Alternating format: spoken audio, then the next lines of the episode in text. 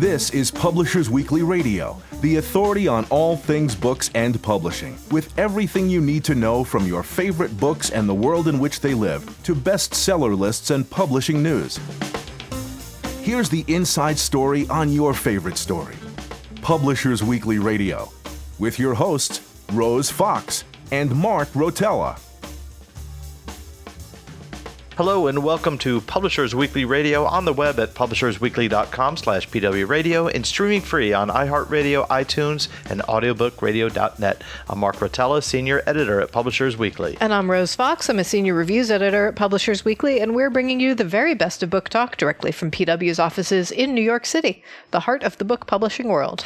On today's show, author Mary Morris discusses her new book, Gateway to the Moon. Then PW senior writer Andrew Albanese explores the London Book Fair. But first, here's a sneak peek at next week's Publishers Weekly bestseller list, powered by NPD BookScan. If I may jump in here, because the fiction list is exciting. We have number 1, 2, 3, and 4 on the hardcover fiction list. Number 1, After Anna Lisa Scottoline. We discussed this as a nail-biting domestic thriller in our review, and it features a prominent Pennsylvania pediatric allergist, a widower who finds love again with a woman named Maggie. She adores his son. They have a happy life, but everything changes when Maggie gets a call from her daughter, a high school student who Maggie lost custody of when the girl was 6 months old. And they think that everything is going to be great, but instead the household is very disrupted. We say that there's plenty of twists, complex characters. This entertaining story builds to a satisfying conclusion, and readers are clearly jumping on it. Sold just over 14,000 copies in hardcover, according to BookScan. Just below that, The Thief, a novel of the Black Dagger Brotherhood by J.R. Ward. This is the 16th book in the very long-running paranormal romance series. We don't have a review of it, but it features a former cat burglar and safecracker, and she's trying to lay low, stay out of trouble, but there's a problem that she's fallen in love with a man she doesn't realize is a vampire. And he's also an arms dealer to the Black Dagger Brotherhood, so there's a lot of excitement going on there. And how far can one really stay out of trouble in a series like this? The answer is probably not very far. So definitely still a big hit with series fans, going strong. We pretty much always see these books on the bestseller list. Right. Just below that, Shoot First by Stuart Woods. And really, I say just below that, both books sold just over 12,000 copies. The J.R. Ward is ahead by only a few hundred, according to the NPD numbers. And Shoot First is the 45th book in Woods' Stone Barrington series. We say it's pretty smooth, and business takes Stone Barrington, who's a wealthy New York lawyer, to Key West, Florida, where he meets a Silicon Valley entrepreneur whose company has developed software for a self-driving car. Unfortunately, her ex-business partner is trying to have her killed, and so Stone steps in to save the day. We say, as usual, the principal pleasure lies in watching the suave, resourceful Stone maintain his good humor and high lifestyle throughout all of his travails. That's at number 3. And at number 4, The Sixth Day, A Brit in the FBI, number 5 by Catherine Coulter and J.T. Ellison. And this continues the series featuring special agents Nicholas Drummond and Michaela Kane, and they take on a ruthless mastermind in this latest installment. And I'm not actually as familiar with this thriller series. Might be the first time it's hitting our list. Nice to see a relative newcomer coming up the list and doing very well. At number 7, so there's still really a lot happening here. 5 of the top 10 books are new to the list, new out this week. Number 7, Circe by Madeline Miller. I feel like this is one of those book titles that they choose specifically to test people who have to talk about it on the air. Do you know how to pronounce this word or not? And Miller follows her impressive debut with The Song of Achilles with a spirited novel about Circe's evolution from insignificant nymph to formidable witch, best known for turning Odysseus's sailors into swine. So this is a real sort of deep dive fiction take on the mythological character, and dealing very directly with the myth in the Odyssey. And we say that weaving together Homer's tale with other sources, Miller crafts a classic story of female empowerment. We gave this a starred review. We called it an uncompromising portrait of a superheroine who learns to wield divine power while coming to understand what it means to be mortal. And that's at number 7. And finally, just hitting a couple of other highlights at number 14, Macbeth by Jo Nesbø, whose name I am almost certainly mispronouncing. This is an ambitious entry, we say, in the Hogarth Shakespeare series, which transmutes Macbeth into a crime novel set in 1970s Scotland. Oh, wow. That sounds like a lot of fun. We say it's a clever re-engineering of one of Shakespeare's great tragedies, but at nearly 500 pages, the story feels a little bloated. And finally, just below that, number 15, The Cutting Edge, a Lincoln Rhyme novel by Jeffrey Deaver. And we gave this starred review, said it's a stellar, spectacular book, the 14th in the series. And in this one, an engaged couple come into a jewelry store to pick up a ring, but a gunman wearing a ski mask is right behind them, and he shoots them dead. So it'll be interesting to see how that plays out in this novel, and we say that Deaver keeps the twists and surprises coming in this roller coaster ride of a thriller. And that's what's happening on the roller coaster ride of the hardcover fiction bestseller list. So now we have nonfiction, and we also have a new number 1, 2, 3, wow. No 4. But we have Madeleine Albright topping the list, Fascism, a Warning. Madeleine Albright's Clinton's former President Clinton's Secretary of State, current Georgetown professor. We say, yes, it can happen here and in other countries, according to Albright's far-ranging exploration of the history and latter-day prospects of fascism. We say that Albright sometimes paints with too broad a brush in conceptualizing fascism, but she offers cogent insights on worrisome political trends. The next few titles, this is more along the health, mental health. Number 2, The Plant Paradox Cookbook, 100 delicious recipes to help you lose weight, heal your gut, and live lectin-free by Stephen R. Gundry, a medical doctor, is the companion to his best-selling book, The Plant Paradox. And then we have The Clean 20, 20 Foods, 20 Days, Total Transformation by another doctor, Ian K. Smith. This is at number 3, and he's the best-selling author of Shred and Blast the Sugar Out. So some more diet cookbooks or diet health books. At number 6, we have The 50-State Border Crisis, How the Mexican Border Fuels the Drug Epidemic Across America by Howard G. Buffett. We don't have a review of that. And then we also have number 19, Barbara Ehrenreich, Natural Causes, an Epidemic of Wellness, the Certainty of Dying, and Our Illusion of Control. We say here, claiming to be, quote-unquote, old enough to die, feminist scholar Ehrenreich takes on the task of investigating America's peculiar approach to aging, health, and wellness. She comes down hard on what she describes as what she calls a medicalized life, which is this unending series of doctors' visits, fads in wellness, and preventative care screenings.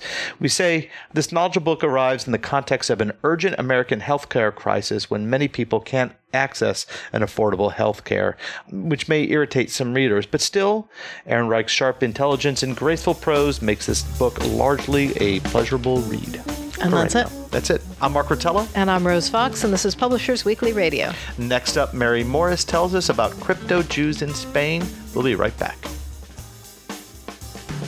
My name is Lauren Hilgers. I'm the author of Patriot Number 1, and you're listening to Publishers Weekly Radio. I'm Rose Fox. And I'm Mark Rotella, and you're listening to Publishers Weekly Radio, direct from the PW offices in New York City. Today we've got Mary Morris on the line. Her new book is Gateway to the Moon. Hi, Mary. I'm so glad you could join us. Hi, Rose. Hi, Mark. Thank you for having me. Your novel is the story of hidden faith. It's set in 1992 and also in 1492. Tell us a little bit about it. Well, it's a story that came to me when we were living in New Mexico. And actually, we hired a babysitter, and this babysitter had a lot of questions about our background. My husband, I'm Jewish, my husband's not, but this boy was very interested in, he had questions about what it meant to be Jewish. And it turned out that his family kept certain practices, even though he was Catholic as far back as he knew. His family didn't eat pork, and they lit candles on Friday night. And he had a feeling about his his history and his buried history. And he always, I forgot his name, but he always stayed with me. And years later, when I started to think of a new book and I started to think about buried histories, he came back to me. So it's Miguel is sort of my main character, but it moves back and forth, as you said, between contemporary time of 1992 and 500 years earlier. So let's talk about the main character, Miguel Torres, who is an amateur astronomer living in New Mexico, as you had just said. Yes. So Miguel has a lot of questions about his life. He's not really sure who he is, how he fits in. He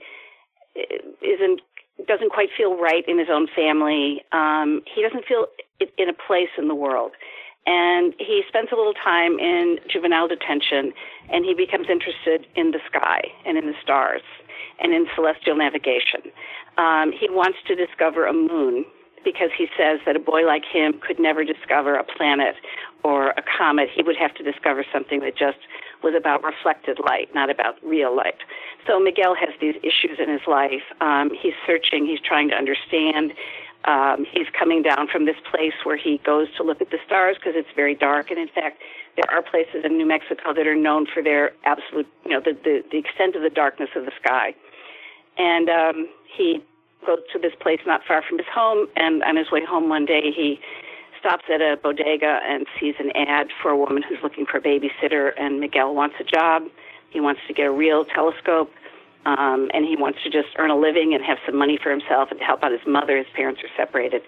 So he answers this ad. And this is what brings him to the Rothstein family. It's what brings him to the Rothstein family, and he's never met people like this before. Rachel Rothstein is, I guess the only word for her is a piece of work. They are transplanted New Yorkers who have decided to live outside of Santa Fe in New Mexico, a decision actually my husband and I made, but hopefully not like Rachel. She's moved her husband and two boys out to nowhere, sort of searching. She's also searching. I mean, she's in a bad marriage. She's kind of a sculptor, but not really. Her only subject so far has been her mother's head, which she has sculpted, not her mother's physical head, but images of her mother's head. And then her mother found out about it, and now she does hands. But Rachel can't really – everything is chaotic in Rachel's life. She's looking for some kind of stability. And they form a bond that's, I think, unusual and very loving in the end. Even not in the end, but throughout the whole story, I think. So at what point does Miguel start maybe questioning the Rothsteins? So Dr. Rothstein, her husband, really doesn't show up very often. And it's a Friday night, and Rachel is going to make a dinner, and her husband doesn't come home for dinner, and she invites Miguel for dinner. And he notices that she lights candles, and he asks her about the candles. And she says, well, that's what we do because we're Jews. And he says, well, we do it too. But he doesn't understand why. And then he begins to think about her and their life, and then he starts to think about eating pork and things like that. And he, you know, he begins this questioning and quest for himself. Also, where he goes to look at the stars. So it's on a hill not that far from his home, and there's an old cemetery there under a big oak tree. And this is true throughout pockets of New Mexico. There are these old cemeteries that have writing on them and have basically Jewish stars on them, you know, images that for a long time people didn't understand quite what they were. Now, this is true in the hills of New Mexico and around the area where the secret Jews I suppose I should explain a little bit about how the secret Jews got there, but before I do that, there are cemeteries and markers that have Hebrew writing on them and Jewish stars and things like that, that in the last 30 or so years, people have begun to kind of look at their histories and look at these cemeteries and look at the meaning of all this. The crypto Jews, should I explain a little bit about the difference, what crypto Jews are, I think, maybe? Yeah, definitely. Right. Okay. So most people understand what conversos are. Conversos are people who were forced to convert in order to stay in Spain or Portugal during the time of the Inquisition. Crypto-Jews are Jews who only converted in a public sense, but in private they kept their Jewish practices. And many of them came to the New World. Many of them went to Mexico, where they were able for quite a while to have, you know, present themselves as Christian and yet be Jews in secret.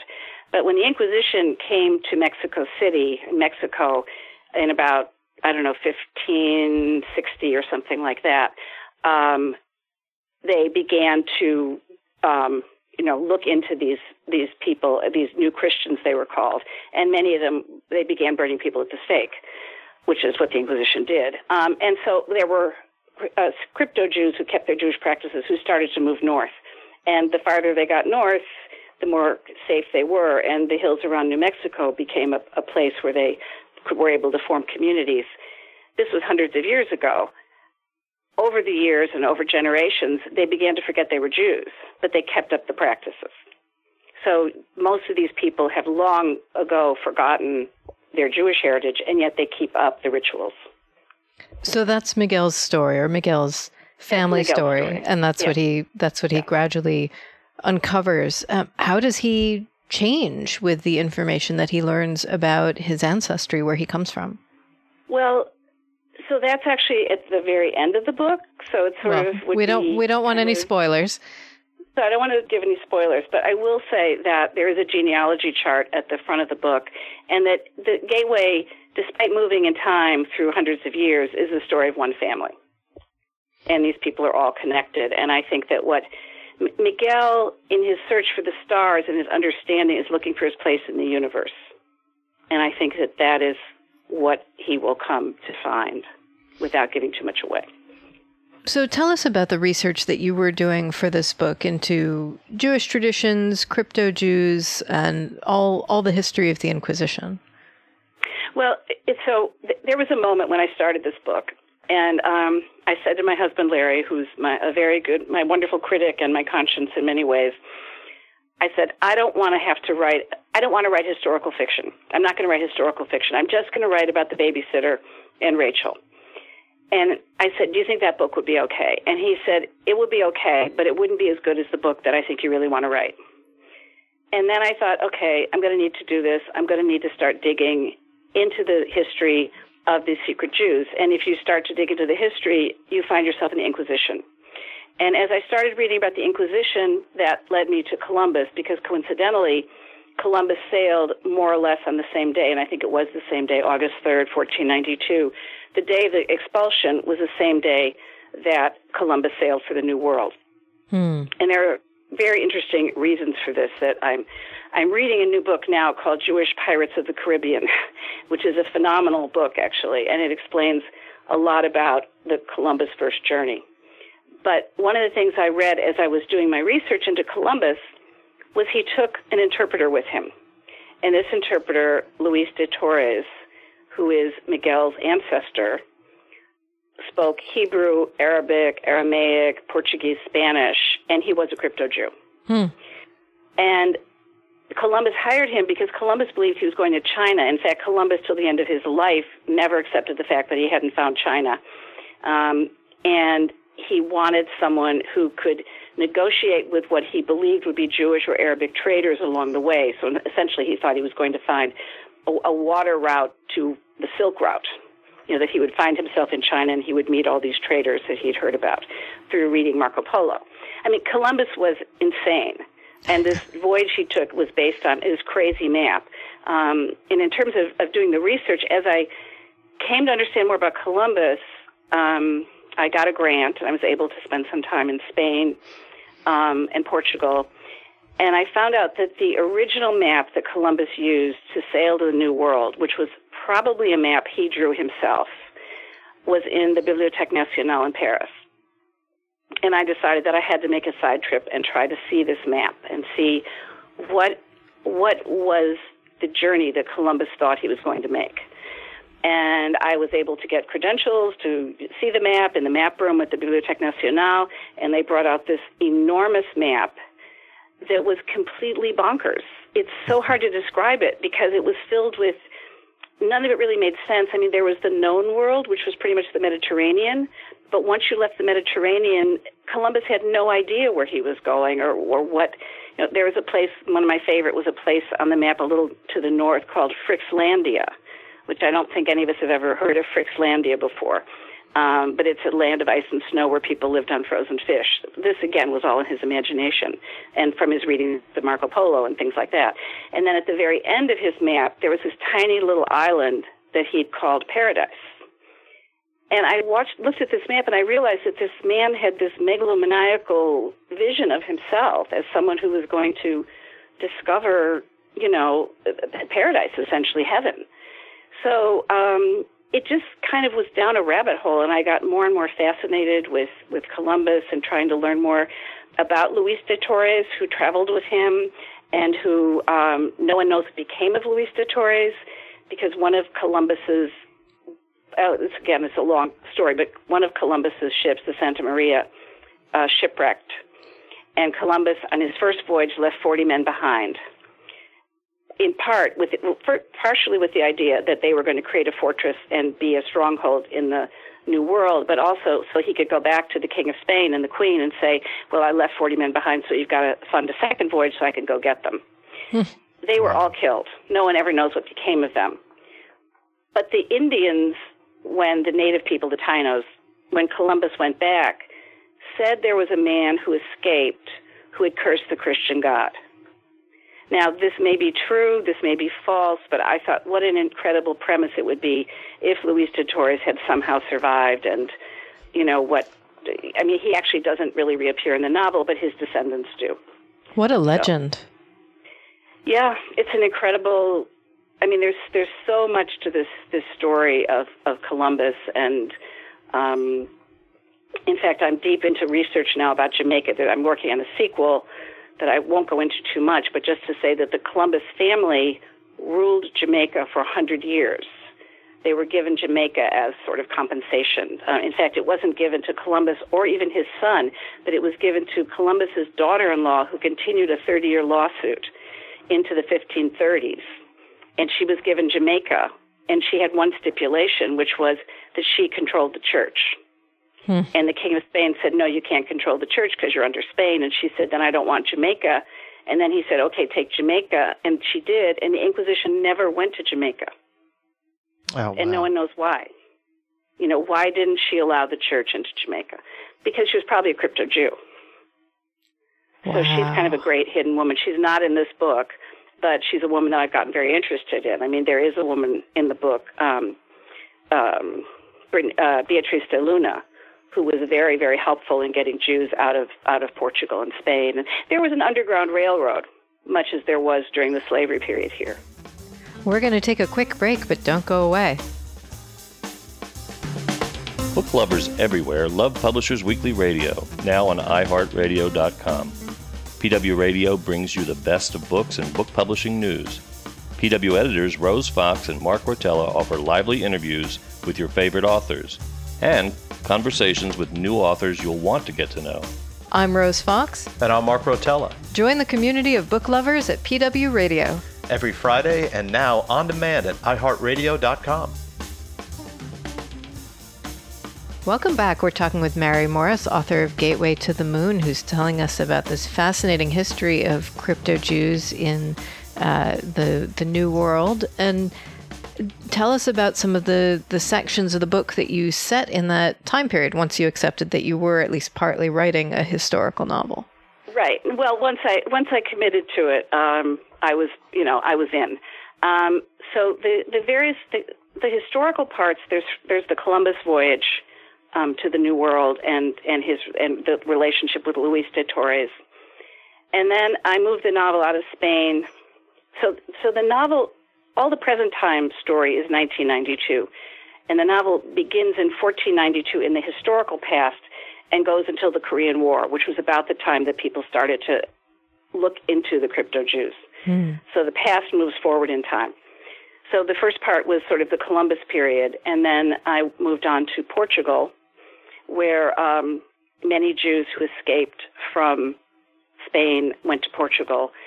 Amazing things happened while I was doing the research. I mean, when I was in Spain, I stumbled on a tiny two-room museum called the Museum of Jewish Heritage in Seville, and all Jews were wiped out of Seville by 1490, so there weren't any Jews in Seville after that time. But this museum had a young woman in it named Rebecca Cordero, who, she was probably 30 years old, we've become very close friends, who is the number one historian of converso Jews in Andalusia. And I spent the next 2 days with Rebecca as she took me around and told me stories about Seville and what happened to the Jews of Seville. So that became a chapter in the book. And it's the story of Inez Cordero. I gave Inez Rebecca's last name as a nod to Rebecca for telling me some of the stories she did. And then I went on to Portugal, where I had an incredible guide who told me about something that very few people, including Portuguese friends, know about, which was the massacre of 1506, in which it was a very bad time. There was a lot of pestilence in Lisbon. There was a tremendous heat wave. The king of all of our aristocratic people had left Lisbon because it was so hot. But somehow they had this idea of bringing cows into Lisbon and that cows would take the pestilence. But somehow the cows would cure the pestilence, but instead all the cows did was they brought basically cow dung and made it worse. And something happened in a church one day, and the people began to riot, and they blamed everything on the Jews. And in a period of 8 days, they burned 8,000 people alive in Lisbon. And this massacre is very little known in the world, and only in recent years have the Portuguese acknowledged it, and now there is a memorial plaque to where this massacre began. But when I heard that story, like, I wasn't planning on putting that into the book, but when I heard the story after going to Portugal, I thought, I have to write that chapter. So sort of as I learned each thing, it kind of deepened and deepened the story for me, and I couldn't leave these things out. Wow. Well, tell us a little bit about the it's really wonderful stories that you uncovered here. Tell us a little bit about the violence that the Spanish brought to the Americas, which we refer to in our review of your book. The myths that we carry with us is that the Pilgrims discovered America, one, and that Columbus was this great guy and he made this discovery. And so, first of all, the crypto-Jews were actually in America 100 years before the Pilgrims, and as were the native peoples, obviously. And that Columbus brought extraordinary violence, once he realized that the native people who he met, the Taíno, who actually were very gentle and friendly with him, once he realized that they were docile, all he wanted was gold. That's all Columbus cared about, was gold.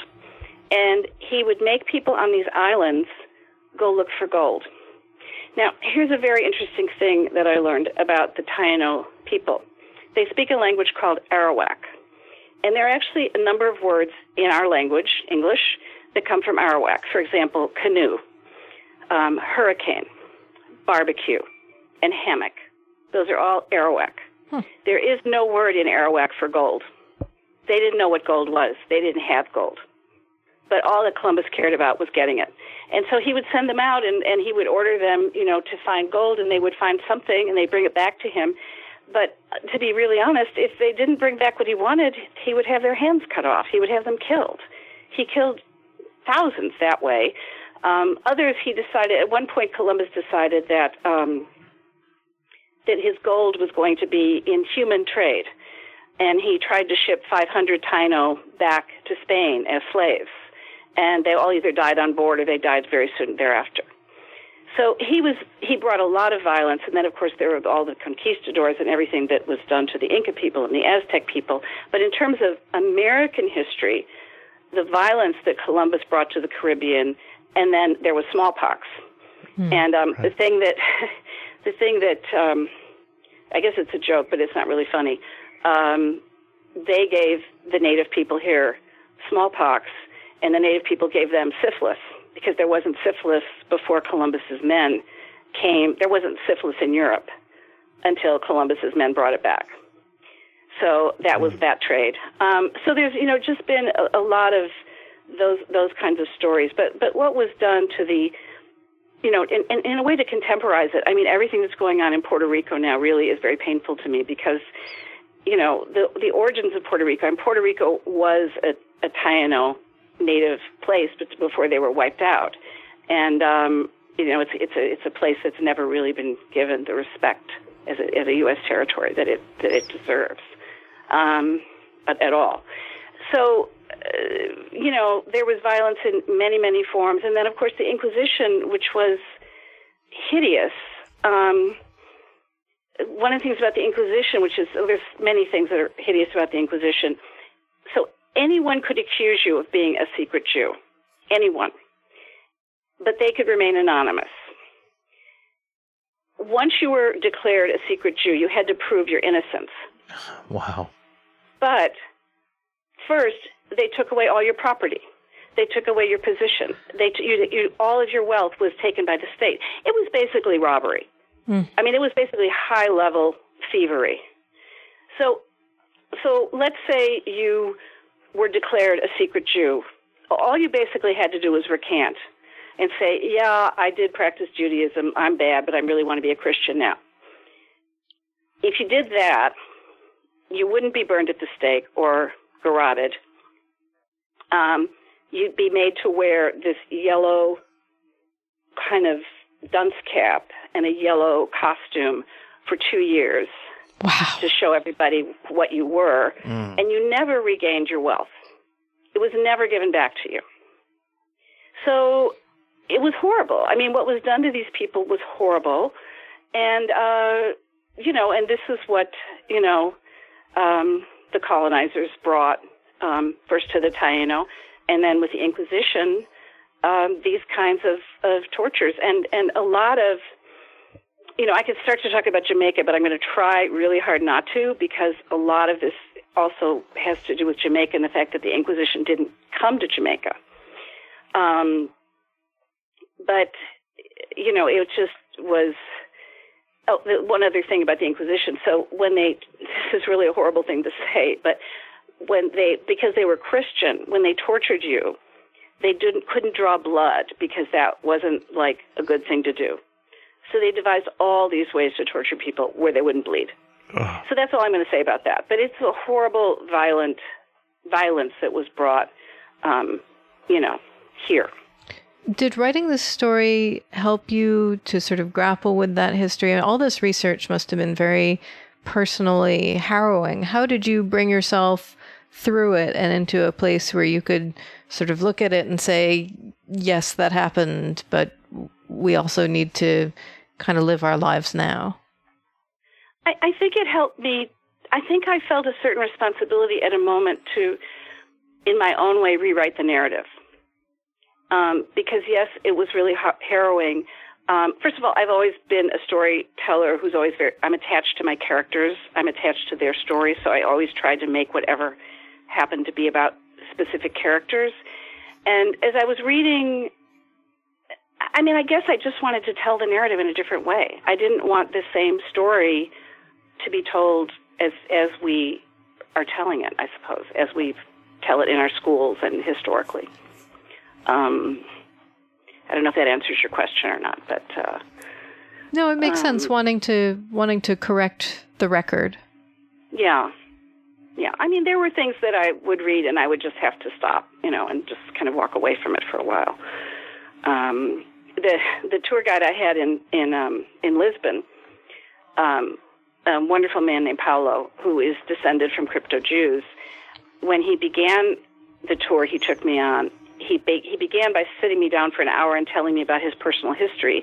And I sort of thought, well, I'm paying money to hear about his story. It seemed a little odd way to go about a tour. And I sort of didn't understand exactly what kind of tour guide he was until I realized he was a storyteller. There's nothing to see in Lisbon in terms of Jewish history, because it's all been destroyed. But he told me his personal story, but then by the end of the tour, when he was telling me about the massacre of 1506, which I had not heard anything about, he had me in tears, and I knew I had to tell that story. So I guess it was kind of a sense of responsibility that I'm not sure I've really felt that before as a writer, but the more I learned and the more I took on, the more I felt I needed to tell these stories. We've been talking with Mary Morris, and you can find her book, Gateway to the Moon, in stores right now. Mary, thank you so much for joining us. Thank you. Thank you, Rose. Thank you, Mark. I'm Rose Fox. And I'm Mark Rotella, and this is Publishers Weekly Radio. Next up, PW senior writer Andrew Albanese talks about the London Book Fair. Stay tuned. Hello, this is Elaine Weiss. I'm the author of The Woman's Hour, The Great Fight to Win the Vote. And you're listening to Publishers Weekly Radio. I'm Mark Rotella. And I'm Rose Fox, and you're listening to Publishers Weekly Radio, direct from the PW offices in New York City. Every week, we get insider info from Publishers Weekly editors and contributors, and today, PW senior writer Andrew Albanese is here to tell us all about the happenings at the London Book Fair. Hello, Andrew. Hey there, Mark. Hey, Rose. Hello. Very nice to have you back. It's been a while. So how was your trip to London? It was rainy and cold, but I gather it was here too. So. Yes, it was. It was a good trip. It was a busy London Book Fair again, but a little bit low-key. Not a lot of big headlines coming out of the fair this year. Mm-hmm. And I think that was probably okay for publishers because, as we've spoken about it in past years, there's always been some battle with Amazon that's been brewing or ebooks or something bubbling up. But it seems now that we're on this little plateau. There doesn't seem to be any major negative headlines happening. And I think all in all, publishers will take that. That's refreshing. Yeah. Yep, exactly. But there was some big events and news there that you were going to share with us. Yeah, well, there were a few things this year that were kind of a big deal at London. And one was audiobooks. And we've been talking a lot about audiobooks, right, and they've been showing double-digit growth now for going on 5 years, really strong growth. And that's to be expected, I think, right? When you move from physical CDs and other inefficient modes of transmission to digital downloads and streaming, you would expect to see them become more popular. Mm-hmm. Also, the growth in podcasts. And we're just seeing a real burgeoning market for audio content. But books have really now started to take off. Audiobooks have really started to take off. And Hachette UK CEO David Shelley from The Stage said that he didn't see any end in sight to that. Mm-hmm. And in fact, he said that he saw audiobooks as potentially being one of the industry's biggest moneymakers in the future. Wow. And that's good news for publishers because unlike ebooks, which are still reading, they sort of compete more directly with print books, audiobooks do not. Publishers see audiobooks as what they call, one publisher once described to me as more benign competition. Mm. They're bringing in people who aren't necessarily book readers, and they're now buying more book content. And it's just giving people who are readers more options, I think. It's also a sign that some things are worth investing in. And I feel like I've seen this in trade hardcovers too, that publishers are investing more in design. I know that the production quality of audiobooks has skyrocketed, and I'm sure production costs have too, but that hasn't stopped them from being profitable. No, that's exactly right. And this was something that Carolyn Reedy, the CEO of Simon & Schuster, spoke about last year at Frankfurt, how for years, they were trying to take money out of the print side of books. They were trying to scrimp and save and make books cheaper. And now they're doing the opposite. Now they're trying to make books more beautiful and better designed because, people want them. So that's true. They're investing more in the quality of the product rather than trying to just take pennies out, as she said. So publishers, they've always had their audiobook departments, the audio departments, but it didn't seem like every book had a need or reason for audiobook, and those authors might perhaps go elsewhere.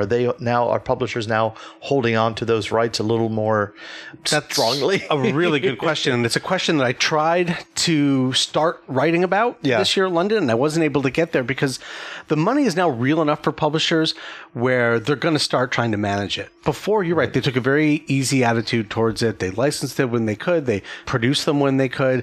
But it wasn't a big focus of their business. But now that it's real money, how are publishers going to handle that going forward? Are agents going to hold on to audio rights a little more tightly? Are publishers going to spend money to go back and create audio editions of backlist books that might not have gotten audio components? And then there's a whole range of books that don't even include audio language or contain murky audio language in their contracts that they don't know if they have rights or not. Are they going to try to clarify those?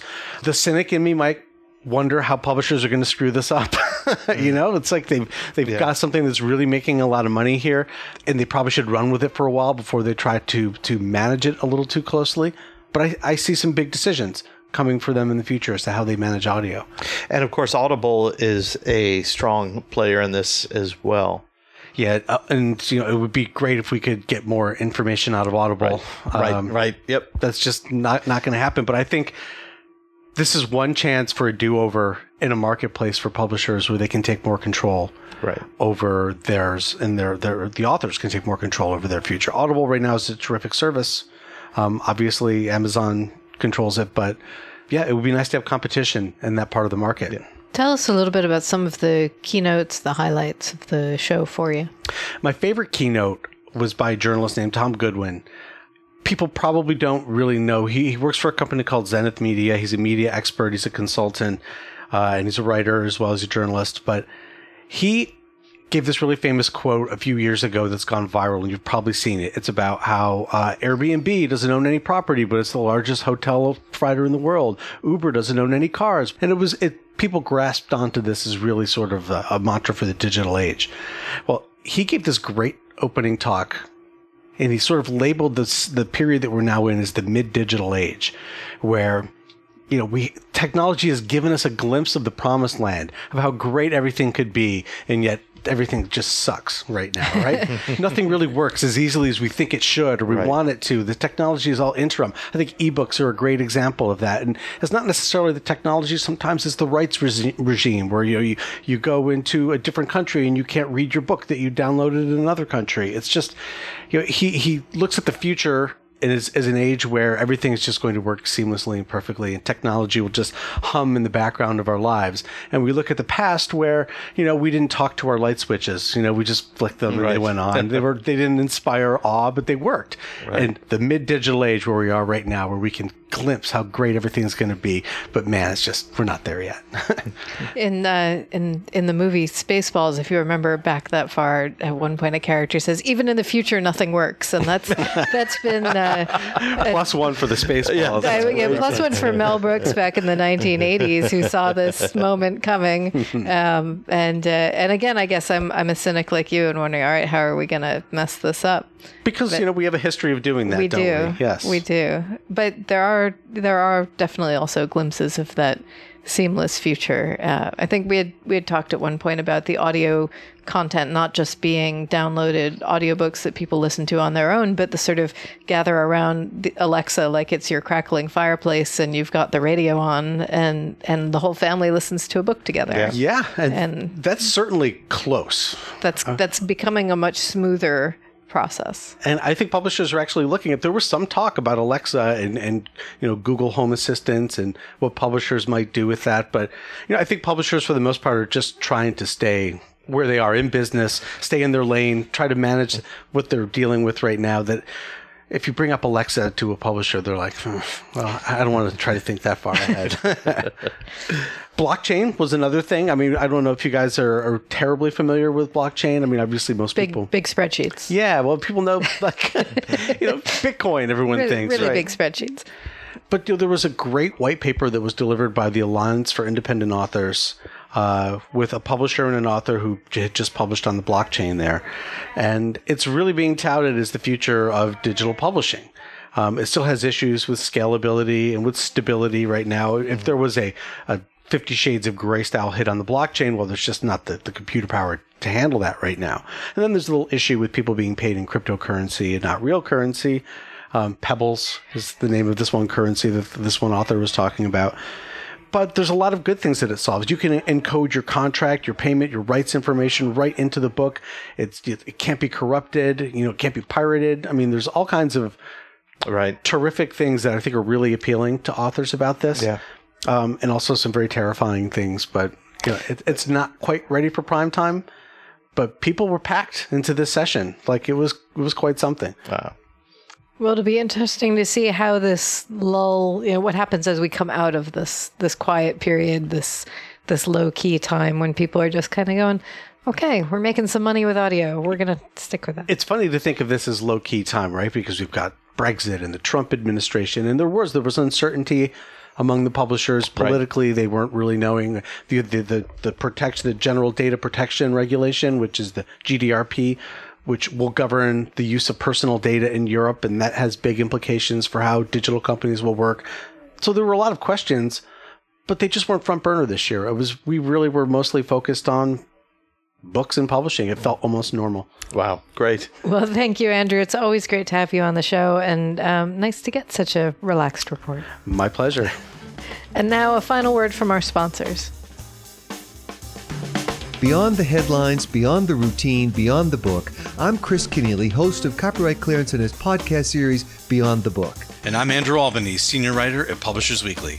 Join us each Friday for a publishing news week in review podcast unlike any other. Learn all the breaking news and catch the best analysis on developments in the book trade, copyright law, and much more. You already know business as usual. Now go beyond the book. Listen to the free series and subscribe at beyondthebook.com. And that's it for today's show. I'm Mark Rotella. And I'm Rose Fox, and you've been listening to Publishers Weekly Radio. We're on break next week, but we'll be sharing two great interviews from the PW Radio archives for your listening pleasure. When we get back, we'll have lots more juicy insider info on best-selling books and the nuts and bolts of publishing. In the meantime, you can listen to this and every episode of Publishers Weekly Radio absolutely free at publishersweekly.com/PW Radio. Subscribe to our podcasts on iHeartRadio and iTunes, and hear every new episode streamed live on audiobookradio.net. Check those sites every week for a brand new episode giving you the inside story on your favorite story. Thanks for listening. You've been listening to Publishers Weekly Radio Show.